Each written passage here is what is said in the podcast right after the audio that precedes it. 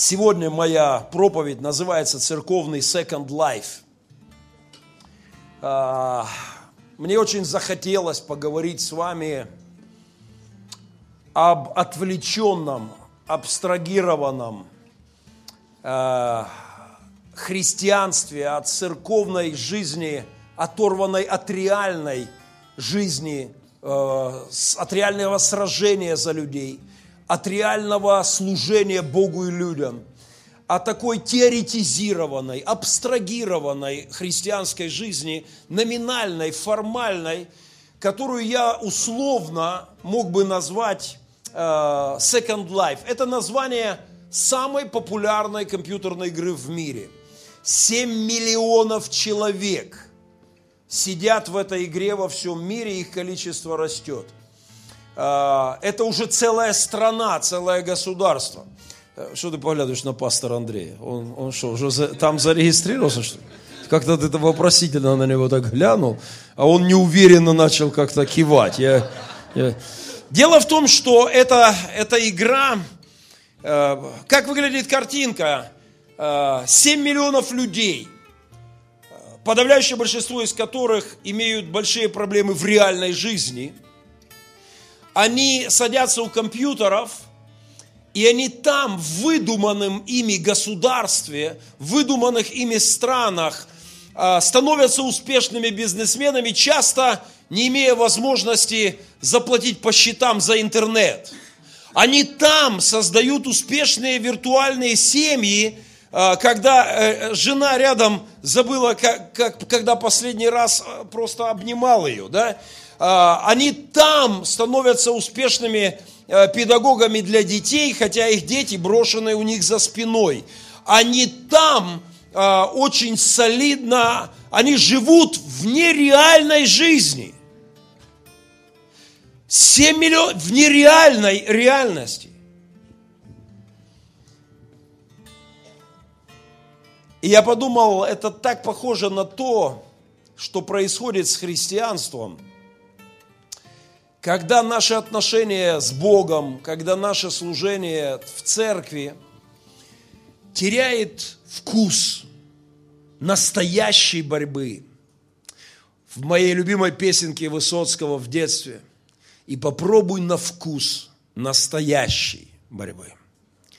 Когда мы теряем вкус спасенной жизни, измененной судьбы, души, которая, в которой разрушены проклятия и которая благословенна Богом. Когда мы э, теряем вкус реального служения Богу, реального выполнения своего призвания и просто как бы начинаем жить такой, если хотите, виртуальной христианской жизнью, номинальной, формальной. Я как-то притащил в церковь паука, может быть, кто-то помнит проповедь «Формалистская катастрофа».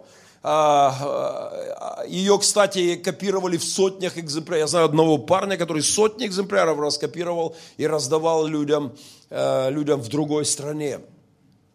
Я притащил тогда паука, что происходит, э, когда паук подкрадывается к своей жертве, и тоненькой паутинкой, которая оказывается одна из, один из самых прочных материалов в мире, паутина, окутывает и закручивает, и закручивает, а потом обезболивает – анестезию вводит и вытягивает жизнь. И внешне бабочка все еще бабочка, и пчела смотрится, как будто только присела в паутинку, но уже нет жизни. Друзья, так бывает с нами, христианами, так бывает с церквями. Так бывает с частью людей в церкви, и если это развивается, это может охватывать всю церковь и убивать церковь. А, люди, церковь, личности, христиане могут терять вкус настоящей христианской жизни, настоящей битвы за людей, настоящего ревностного служения Богу. И тогда как бы э, в таком вот мирочке номинально христианском посещают церковь, отмечаю в церкви, в курсе сплетен церковных, знаю как бы последние все новости, кто кого осудил, кто с кем погрызся, все мне в церкви хорошо известно, я в курсе всех нюансов вообще. И, и, но, но на самом деле ты, ты понимаешь, что что реальной жизни, реального служения человек, так бывает. Так может быть с тобой и со мной. Отчасти так бывает с нами.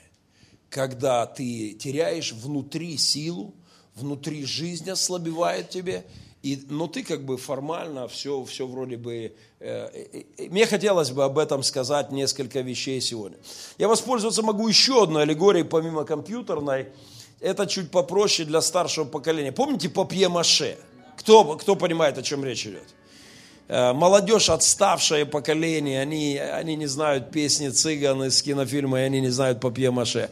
Но э, все-таки для тех, кто... Не, это пережеванная, смягченная, размягченная, увлажненная бумага, которая превращается в такой строительный материал, из которой делают разные красивые вещи, которые вполне выглядят иногда вполне э, как настоящие. Иногда ты просто ну, не можешь отличить это. В Америке есть такая традиция, почти в каждом доме стоит огромная такая э, корзина, в которой там бананы, апельсины, вот свежее что-то. Я все мечтаю завести такую традицию у себя в Вардии, но, но у меня проблема с этой корзиной, она мгновенно пустеет. И, но в Америке это всегда приятно, ты заходишь в любой дом и всегда яблоки, вот что-то свежее лежит здесь в корзине. И сейчас, когда я приехал и зашел в дом Тимофея, уже упомянутого сегодня, я, я увидел груши и автоматически протянул. Я очень люблю груши. Мой дед был селекционером. Он на одной груше выводил там 12 сортов, прививал. Ну, помните мичуринские опыты, да? Мичурин думал обхитрить Творца, думал, я тут привью 12, будет лучше, чем Творец создал. На самом деле это все провалилось, да? Все-таки лучше, когда, когда вот работает то, что Бог сделал. Но Э, я люблю груши с детства, и я, и я сейчас опять попался на это. Я опять протянул руку к груше, остались 2-3 сантиметра. Меня остановило то, что я увидел в ней отпечатки зубов пастора Андрея. Дело в том, что он уже бывал в этом доме, и точно так же, как и там есть отпечатки моих зубов на одной из груш. Точно так же, как я, он уже встрял в эту историю. Он взял, задумавшись в разговоре, хрясь, она бумажная. Она пустая, но выглядит так классно. Друзья, такой, так бывает с нами, христианами. Когда внутри мы можем терять жизнь, а снаружи выглядеть вполне себе ничего. Так случается. И Э, мне хотелось бы, знаете, я был там в дни Пятидесятницы, один стих я хочу э, сегодня э, вот вновь и вновь. Пожалуйста, Ефесянам первая глава. Там у них уже вообще несправедливо, в Америке все праздники раньше. У них раньше, раньше Рождество, у них раньше Пасха, и Троица у них, вот уже была Троица, мы только подбираемся, а у них уже была Троица. А, один пастор пошутил, говорит, я надеюсь, что пришествие будет все-таки вовремя у нас у всех, потому что это будет как-то совсем несправедливо, если, да. Надеемся, что так оно. Но а, послание к Ефесянам, первая глава. Здесь есть молитва Павла, на которую я проповедовал сейчас э, в церквях, э, в церквях там в Штатах. Павел молится так, чтобы просветил очи сердца нашего, дабы мы познали, вот чтобы глаза наши, внутренние глаза открывались, чтобы нам, чтобы кое-что мы могли познать. Слово познать означает почувствовать, означает, ну как бы вот глубокое внутреннее э, понимание э, чего-то. Познать – это очень ну, глубокое слово. Итак, Павел молится о нас, обо всех верующих, чтобы мы познали, в чем состоит надежда, призвание Его. Послушайте, братья и сестры, мы не призваны просто, просто ну, номинально присутствовать в церкви. У нас, у всех есть призвание.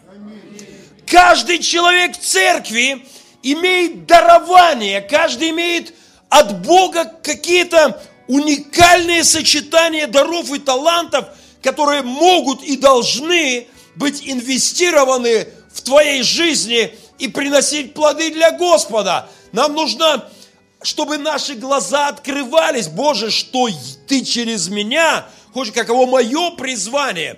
Какова надежда моего призвания в тебе, Иисус, что ты хочешь через меня делать? Мы попадаем здесь в большую проблему, потому что мы знаем, что мы слабые люди. Ну, мы, конечно, хорохоримся и пытаемся выглядеть посильней в глазах других, но все мы знаем наши слабости. Мы знаем нашу битву. Мы знаем нашу борьбу с искушениями и не всегда победы в этом. Мы знаем, что мы слабые люди. И следующий логичный из этого шаг, ну что может случаться через меня? И здесь большая ошибка. И Павел молится, чтобы мы, люди, могли познать, чтобы открыть, какая надежда, призвание его и дальше, и какое богатство – славного наследия Его а, для верующих. А, сзади величайшее богатство должно нам открыть глаза на самые ценные вещи в мире. И это не деньги, и это не тачки, и это не должности, и это не слава.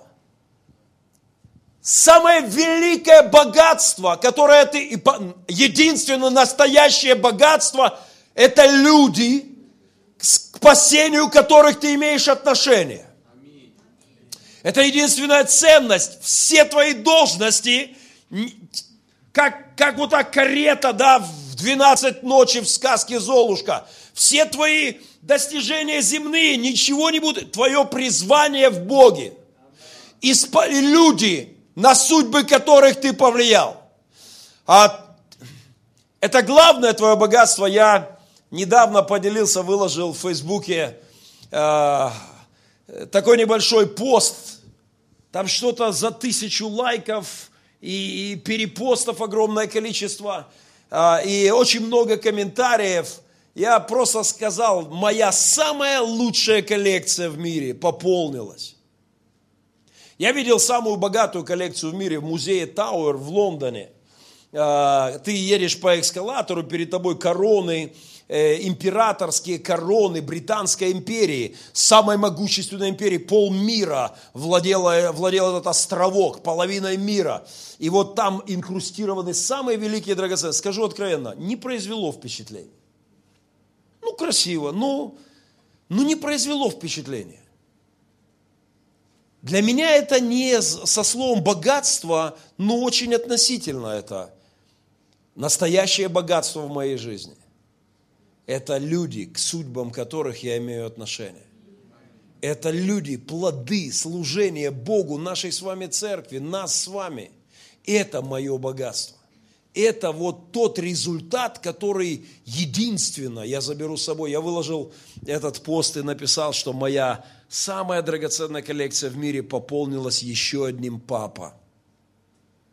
Мой новый 32-й по счету приемный сынуха – вбежал в комнату и крикнул, «А, папа, батя, я вот на батуте так прыгал только что. И у тебя такая, я коллекционирую эти вещи. Я не забываю эти вещи. Когда вдруг первый раз э, ты идешь по супермаркету в Приморье, мы были, и Славка, тогда пацану было почти 14 лет уже. И вдруг па, какую кашу берем? И ты только хлоп. И ты понимаешь, это ценности, это богатство, которое дороже всего на белом свете. Послушайте, мне хотелось бы, чтобы все мы чувствовали вкус настоящей христианской жизни, вкус призвания. Никто не призван проторчать просто в церкви 40 лет, просидеть, улыбаясь всем, и зная все каноны церковной жизни, все мы призваны служить Богу, касаться судеб людских, реализовывать то призвание, которое есть у тебя и у меня, и приносить плоды, а, богатство наследия спасенных людей. И здесь мне последняя часть этого стиха очень нравится. Чтобы, и нам, Павел молится, чтобы нам открылось величие, вот Скажи величие. Скажи могущество. А, безмерное. безмерное. Павел говорит, пусть это величие, безмерное величие, могущество Его в ком? В нас. В нас. Я, э, вы знаете, я, мне не очень нравятся эти претензии, что великая сила Божья где-то там, на стадионах, у каких-то особых людей, у каких-то особых проповедников, в каких-то особых церквях. Я постоянно повторяю, христиане, Бог, который вас, Дух, воскресивший Христа из мертвых, об этом здесь написано, живет в тебе и во мне. А через нас действует по действию державной силы Его. Не ты сам, Он действует через тебя. Мы слабые, немощные люди. Но в нас действует Бог. Через нас действует Его безмерное величие, могущество. Мы, мы имеем призвание от Него. Это ли не настоящая жизнь? Это ли... Я...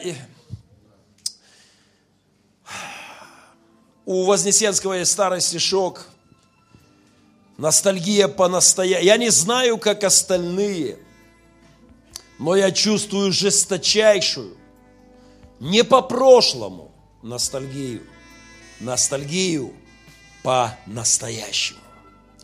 Будто послушник хочет Господу, но доступ лишь к настоятелю, так и я умоляю доступа без посредников к настоящему. Братья и сестры, мне хотелось бы, чтобы, чтобы как можно меньшее количество людей в церкви вело такую second лайфовскую, теоретизированную, абстрактную христианскую жизнь. Мне бы хотелось, чтобы как можно больше светилось глаз от вкуса служения Богу, от плодов, которые мы вместе приносим, от радости, что мы вместе, как церковь, делаем на белом свете – мне хотелось видеть, хочется видеть больше людей, увлеченных служением Господу. А, Алексей Алексеевич, наш национальный епископ, как-то недавно мы говорили с ним об Африке, он попросил меня служить проповедью об Африке на конференции, не помню, что это было, на какой-то конференции. И когда мы говорили, когда мы говорили, он сказал, ты знаешь, я недавно, говорит, побывал на конференции – миссионерских церквей. Но, знаете, конференции есть разные. Есть конференции союзов церквей. То есть, когда какая-то деноминация собирается, э, Алексей Алексеевич, как руководитель деноминации в Украине, хорошо знает, что на этих конференциях бывает много проблемных моментов, каких-то разборок, интриг, противостояний, каких-то, знаете, сложных моментов. Он знает это, и от этого всегда больно, и нудно, и все это ужасно. Но он говорит, ты знаешь, я побывал на конференции церквей, которые собрались не по деноминационному признаку, а это церкви, которые вовлечены в миссионерскую работу, а, которые имеют активное миссионерское служение, они трудятся там, или там, или там, или там. И говорит, ты знаешь, что я понял? И вот что он сказал, они другие. У них горят глаза. Они, они плачут, стоят, рассказывая о том, что делает Бог там и там и там. Они свидетельствуют об удивительных чудесах.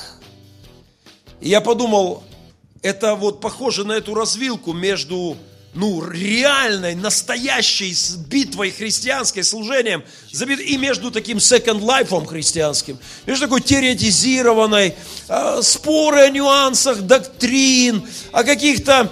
Э, недавно э, Сергей Демидович оказался на на одной конференции звонит мне, говорит, повбывав бы всех. Ничего не пойму, о чем говорят. Говорит, ну настолько теоретизировано, ну настолько отвлечен, ну, говорит, сижу, думаю, ну как бы это вот, ну как бы это вот практически, ни одной идеи, говорит, настолько какое-то отвлеченное. Мне, дорогая церковь, Церковь добрых перемен. Это реал Christian's life. Это настоящая христианская жизнь. Мы здесь хотим быть не просто теоретиками, мы хотим чувствовать вкус спасенных людей. Вчера День защиты детей, Международный день защиты детей. Политики трындели с больших трибун а за, о том, как они заботятся о детях, хотя именно они построили систему, между тысячами родителей, которые мечтают взять деток, замечательных, чудесных родителей, и между тысячами детей. Они построили, они вчера поднимали свои пятые точки, ехали в интернаты, улыбались. А мы с вами действуем.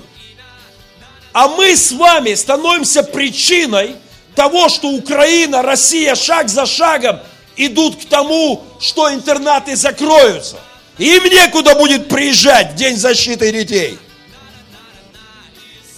Друзья, церковь – это действительно лучшее, что есть на белом свете. Знаете, скука – это главная аллегория в головах неверующих со словом христианства. И это большой успех дьявола.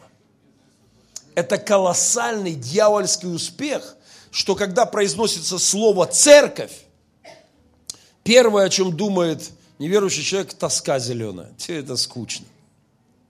Так было со мной. Когда я думал о церкви, о, фу, ой, это что-то страшное. Самые жуткие, мрачные, скучные картины в моей жизни. Послушайте, я уже 20 лет пастор.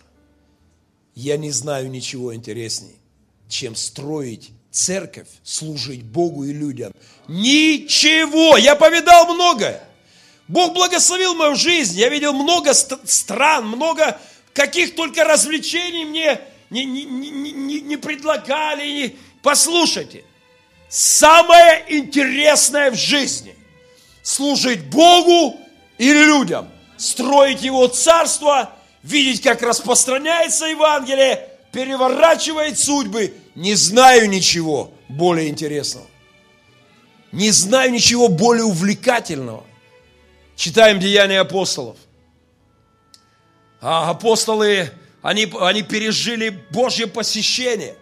Они идут, их там поклялись не есть, не пить, пока не убьют их. Их спускают с корзины, а, они уходят, там их избили, там Бог сделал чудо, их арестовали, цепи упали, они вышли на свободу. Триллер, детектив, они идут, Голливуд отдыхает.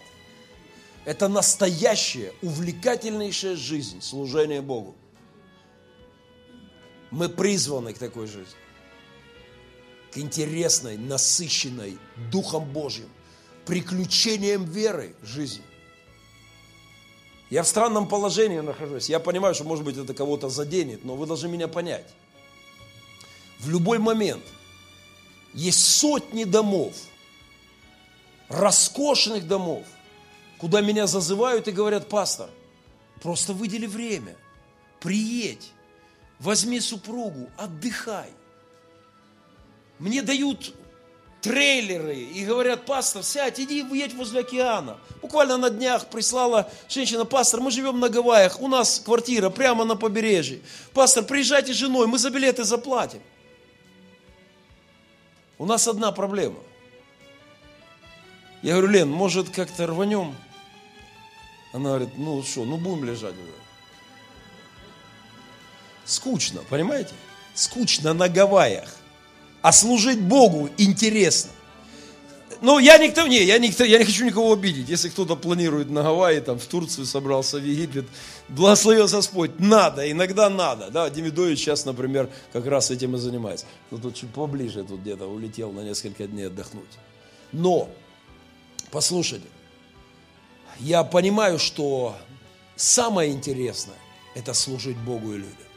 Самое интересное это видеть измененные жизни. Я сидел в одном доме у одного моего старого друга, ему 50 с гаком, с хорошим гаком. Мы сидели, пили чай, и его глаза блестели. И он рассказывал мне, а, они, он говорит, ты представляешь, мы трудимся в самом криминальном городе мира. Бог привел нас в город, который лидирует в мире по криминалу. За одну только ночь, когда мы были там первую, 40 трупов на улицах. Население в три раза уменьшилось за несколько лет. Бог послал нас туда. Мы основали там церковь. Меняются жизни, каются бандиты, картели. Там происходит что-то удивительное. Он, он мужику, он бизнесмен – у него все нормально по жизни. А, знаете, но, но его цепляют не новые тачки, не новые какие-то машины, не, не, не как, его глаза горят от реальной христианской битвы. Я смотрел на любовался, а потом понимал, что слава Богу, я сижу напротив него с такими же переживаниями, что, что мы имеем привилегию быть людьми, которым интересно служить Богу. Те 7 миллионов мужиков, женщин зачастую оставляют реальную жизнь за спиной и, и уходят куда-то в какую-то ерунду. Так бывает с христианами. Когда мы на ерунду увлекаемся, а служение Богу, самое удивительное, что может быть, остается где-то где сбоку. Он рассказывал мне о их миссионерских поездках, об удивительных чудесах. Я рассказывал ему о том, что Бог делает, а, делает у нас здесь и в нашей работе там и там. И, и я понимал, мы имеем привилегию быть людьми, которые увлечены служением Богу. Позавчера я, я давал интервью, я не успел из, в Америке и договорились уже по скайпу, когда приехал позавчера для одного большого христианского издания. И когда они задали мне вопрос, пастор, что вы то все время куда-то ломитесь? И там, и там, и там.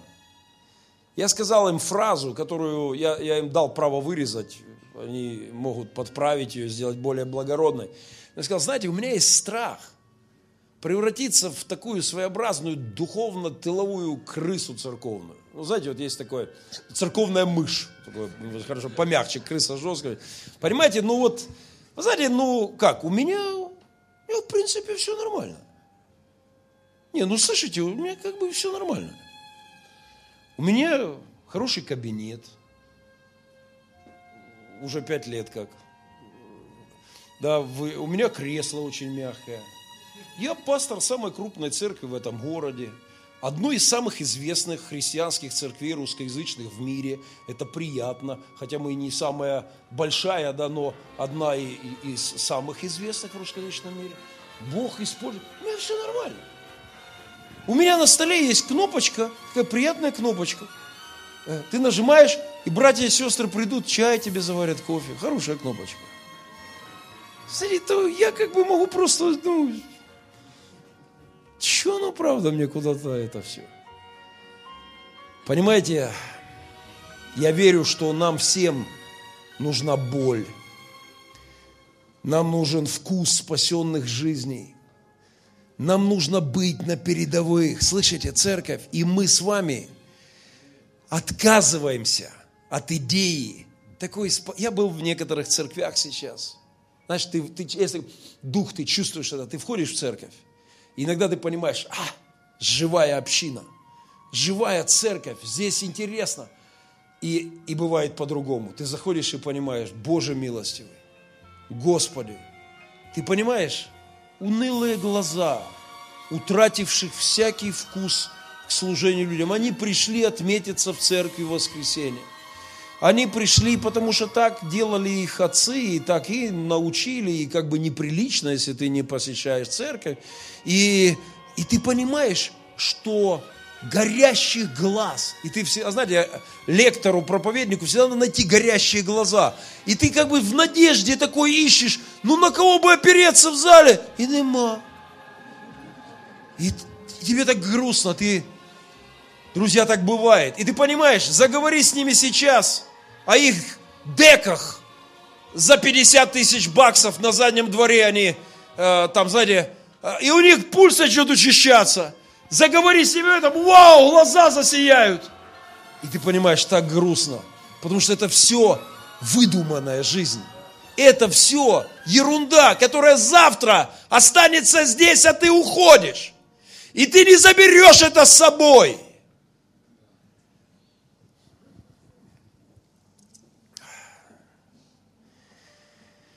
На этой неделе у меня были приятные переживания. Я когда-то помру от приступа счастья, я говорил об этом. На этой неделе прямо у меня в кабинете разыгралась история, которая подлила мне маслечко в огонь в моем сердце. Я только прилетел первый день, прихожу в себя, голова чугунная, сижу, усталость бешеная, перестройка вся эта. И у меня сидит мой сынуха Серега Кучерук в кабинете. Забежал как раз его братишка, мой 32-й, как процесс оформления сейчас идет. Подбежал к старшему братику, подсел. И вдруг Серега говорит, батя, батя говорит, а кто это ко мне в друзья просится ВКонтакте? И прошло две секунды, он посмотрел на фотку, поднял на меня глаза. Говорит, это моя сестра. Десять лет назад их разлучила жизнь. Ей было шесть, ему восемь, когда они виделись в последний раз мельком – Прошло 10 лет, и он узнал ее с первого же, в первой же секунды, глянув на маленькую, плохенького качества фотку на аватарке. Он сказал, это моя сестра. Я подсел к нему, говорю, не может быть, неужели это Марина? И мы пишем ей два слова, и она нам, и мы убеждаемся, это она. А потом было много слез, Серега прятал глаза. Она рыдала по ту сторону скайпа. Они уже через три минуты вышли на связь. Ее усыновили в Италию. Десять лет назад, и она ничего не знала о своих братьях, о, о, о Сергее. Серега ушел на улицы, подвалы, около ста побегов в сумме из заведений интернатных. И вот на моих глазах брат и сестра, знаете, еще тот сюжет для «Жди меня». Пересекаются сердцами, уже через пять минут они сидят и плачут по, те, по обе стороны скайпа. А я сижу, хлюпаю носом, смотрю на то, как Серега носится, показывает всем сеструху, орет от радости. И думаю, Господи, а ведь если бы не церковь, если бы мы с вами не лазили в подвалы все эти годы – если бы мы с вами не подбирали и не вычухивали, Серегу, наверное, раз 30, не знаю, забирали с улицы, убегал, опять забирали, убегал. Пытались что-то делать. Марина с Лешей носились с ним, кормили его, прикормили, понравилось. Начал к ним нырять в хатку. Смотришь, как-то появились в церкви друзья. Я сел и стал в конечном счете моим сынухой. Покоритель Эльбруса, Арарата – американского ранира, чемпион Украины по боксу. Это наш с вами сын полка. Если бы, если бы мы не делали то, что мы делаем, если бы мы жили просто в церковном second life, просто рассуждали бы о чем-то по воскресеньям, спорили бы о нюансах, если бы мы не заняты были битвой, если бы церковь, люди из церкви не лазили в подвалы много лет – иногда чуть ли не каждую ночь, иногда часами среди ночи, то, скорее всего, 99%, что Серега успел бы подсесть на иглу, и все было бы далеко не так весело. Вот он показывает всем свою сеструху. Маринка, она рыдает по ту сторону экрана. Вот мы с ней, она почти не помнит русский, она понимает часть по-русски, часть мы пытаемся по-английски, э, и, и уже, они уже несколько суток сидят, они уже несколько суток сидят э, и общаются, и показывают друг другу фотографии, и рассказывают, кто они, что они. У них когда-то были, была, был папка и мамка. Теперь нет ни того, ни другого и какие бы ни были, у них была комнатка, у них были игрушки, у них было детство. И 10 лет они не видели друг друга. И Серега носился, объявили тревогу в Пилигриме, он всем показывал сеструху. И было много-много радости. А я думал, Боже, какое же счастье, что мы с вами не, не церковь теоретиков, не абстрагированная от битвы церковь. Если я начну сейчас вот так с первого ряда ходить по церкви, Мы услышим столько измененных судеб, столько никаких книг, я не знаю, какое уже сколькитомное сочинение надо писать, чтобы описать хотя бы вкратце судьбы людей, измененных Богом через наше с вами служение. Не дай нам Бог превратиться в церковь Second Life. Мы должны чувствовать вкус спасения людей. Я не успел отойти от этой истории. Мы, конечно, еще поплачем в этом году. А, мы продумаем встречу, либо они прилетят сюда, либо мы полетим к ним, но а, она увидела своего и познакомилась со своим новым братиком. Данька родился уже после того, как ее забрали, и она его никогда не видела. Вот она познакомилась со своим родным братом по маме, и будет встреча. И я, конечно, еще похлюпаю носом, и еще, еще раз. Скажите мне, что может быть интереснее этого? Что может быть интереснее? Сколько лет я должен пролежать на Гавайях, переворачиваясь с бока на бок, чтобы получить такое удовольствие? Скажите. Вечность. Просиди в, кру, в крутейшем Лексусе, вечность просиди. Ну ты доли этого удовольствия не получишь. Я только отошел от этой истории, и меня накрыла еще одна. Я получил позавчера письмо, которое опять заставило меня плакать. И опять говорить, Господь, спасибо за удивительно интересную жизнь. За жизнь с тобой, для тебя и для людей. Спасибо за церковь мою. Спасибо за народ Божий, который трудится для тебя по всему лицу земли. Мы вместе делаем чудеса. Как безмерно величие, могущество Его в нас, действующих державной силой Его. Я получил письмо, всего-то навсего. Одно из многих, кстати, просто вовремя пришло. Наталья Кожаева. Здравствуйте, Геннадий.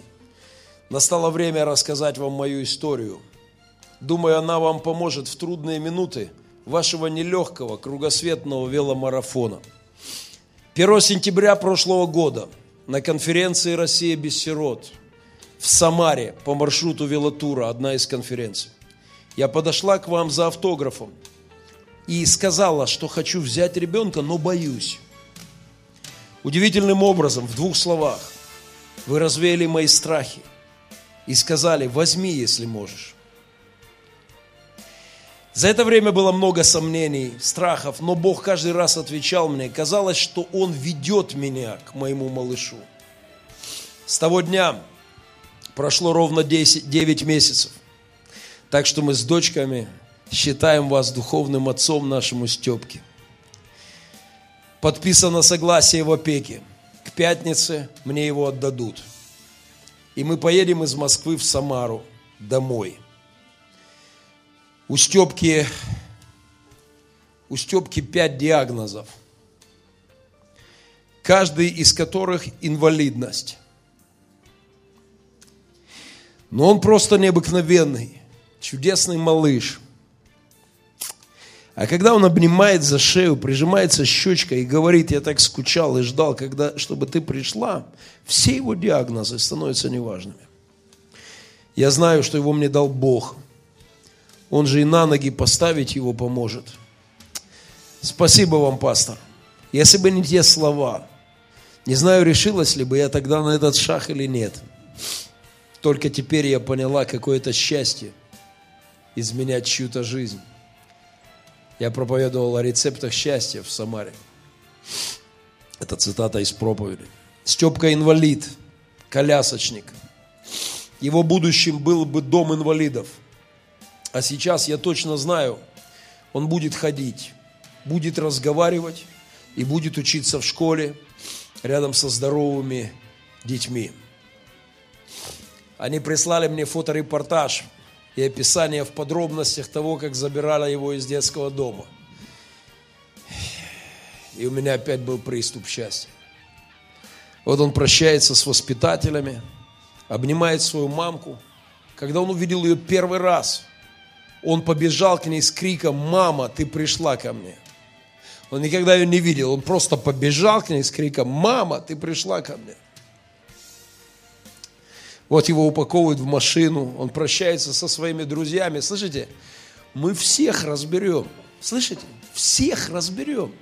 Мы опустошим детские дома Украины, России. Потому что безмерно величие, могущество Его, действующего в нас, по действию державной силы Его, потому что мы призванные люди, потому что Он действует в нас, и потому что мы знаем, что такое настоящее богатство – Единственное настоящее богатство – это настоящая христианская жизнь служения Богу и людям. Прощание в интернате. Первый раз он в поезде.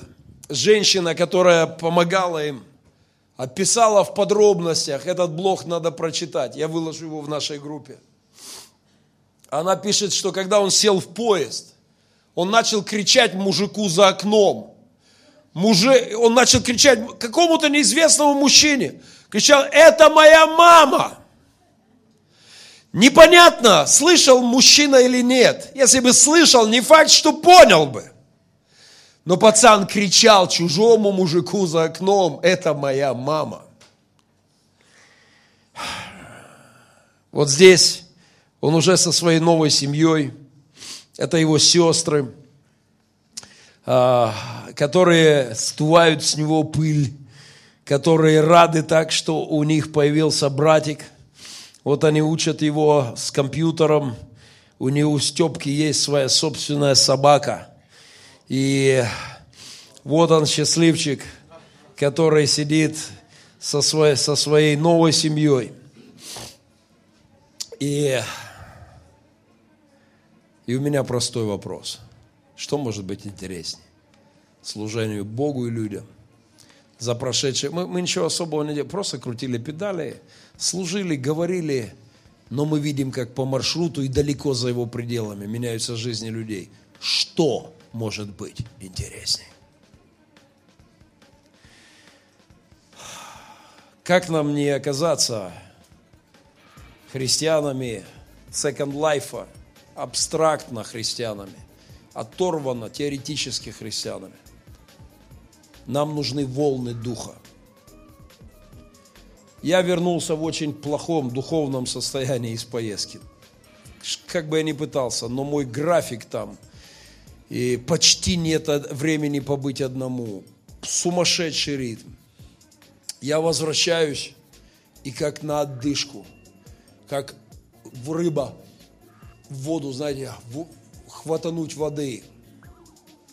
Вчера утром я приехал на рассвете на нашу кручу Аркадий, возле креста, так хорошо. И общаясь там с отцом, я смотрел на море, а вчера был сильный ветер такой ураганный, штормовой, и были сильные волны. И я смотрел, как Бог просто одну за одной волны бросает на берег, одну за одной. Я подумал, Господи, мне, душе моей, церкви моей, нам, христианам, очень нужно, чтобы вот эти волны Духа, они вновь и вновь приходили к нам, очищая нас, освежая нас, обновляя, поднимая нас. Нам очень нужно, чтобы вот эти потоки Духа захватывали нас. Я просил, сидел там, Господи, дай мне, мне сейчас очень надо. И я чувствовал – что Он восстанавливает силы, что Он укрепляет душу, что Он поднимает сердце. Нам очень нужно быть христианами, не оторванными от реальной битвы за судьбы людей. Церковь добрых перемен – это церковь настоящей битвы за людей во имя Христа, настоящего ревностного служения Богу. Это церковь призванных людей, которые знают, что, какое великое богатство наследия его для святых, которые знают, что безмерно величие, могущество его, действующего в нас по действию державной силы.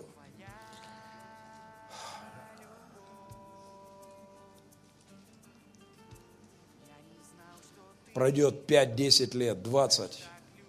Я хочу, чтобы мы всегда были живой церковью церковью, в которой по-прежнему не заканчиваются Божьи чудеса, в которой по-прежнему радикально разворачиваются судьбы людей, в которой по-прежнему есть от чего похлюпать носом, есть от чего сжаться сердцу в восторге и в благодарности Богу.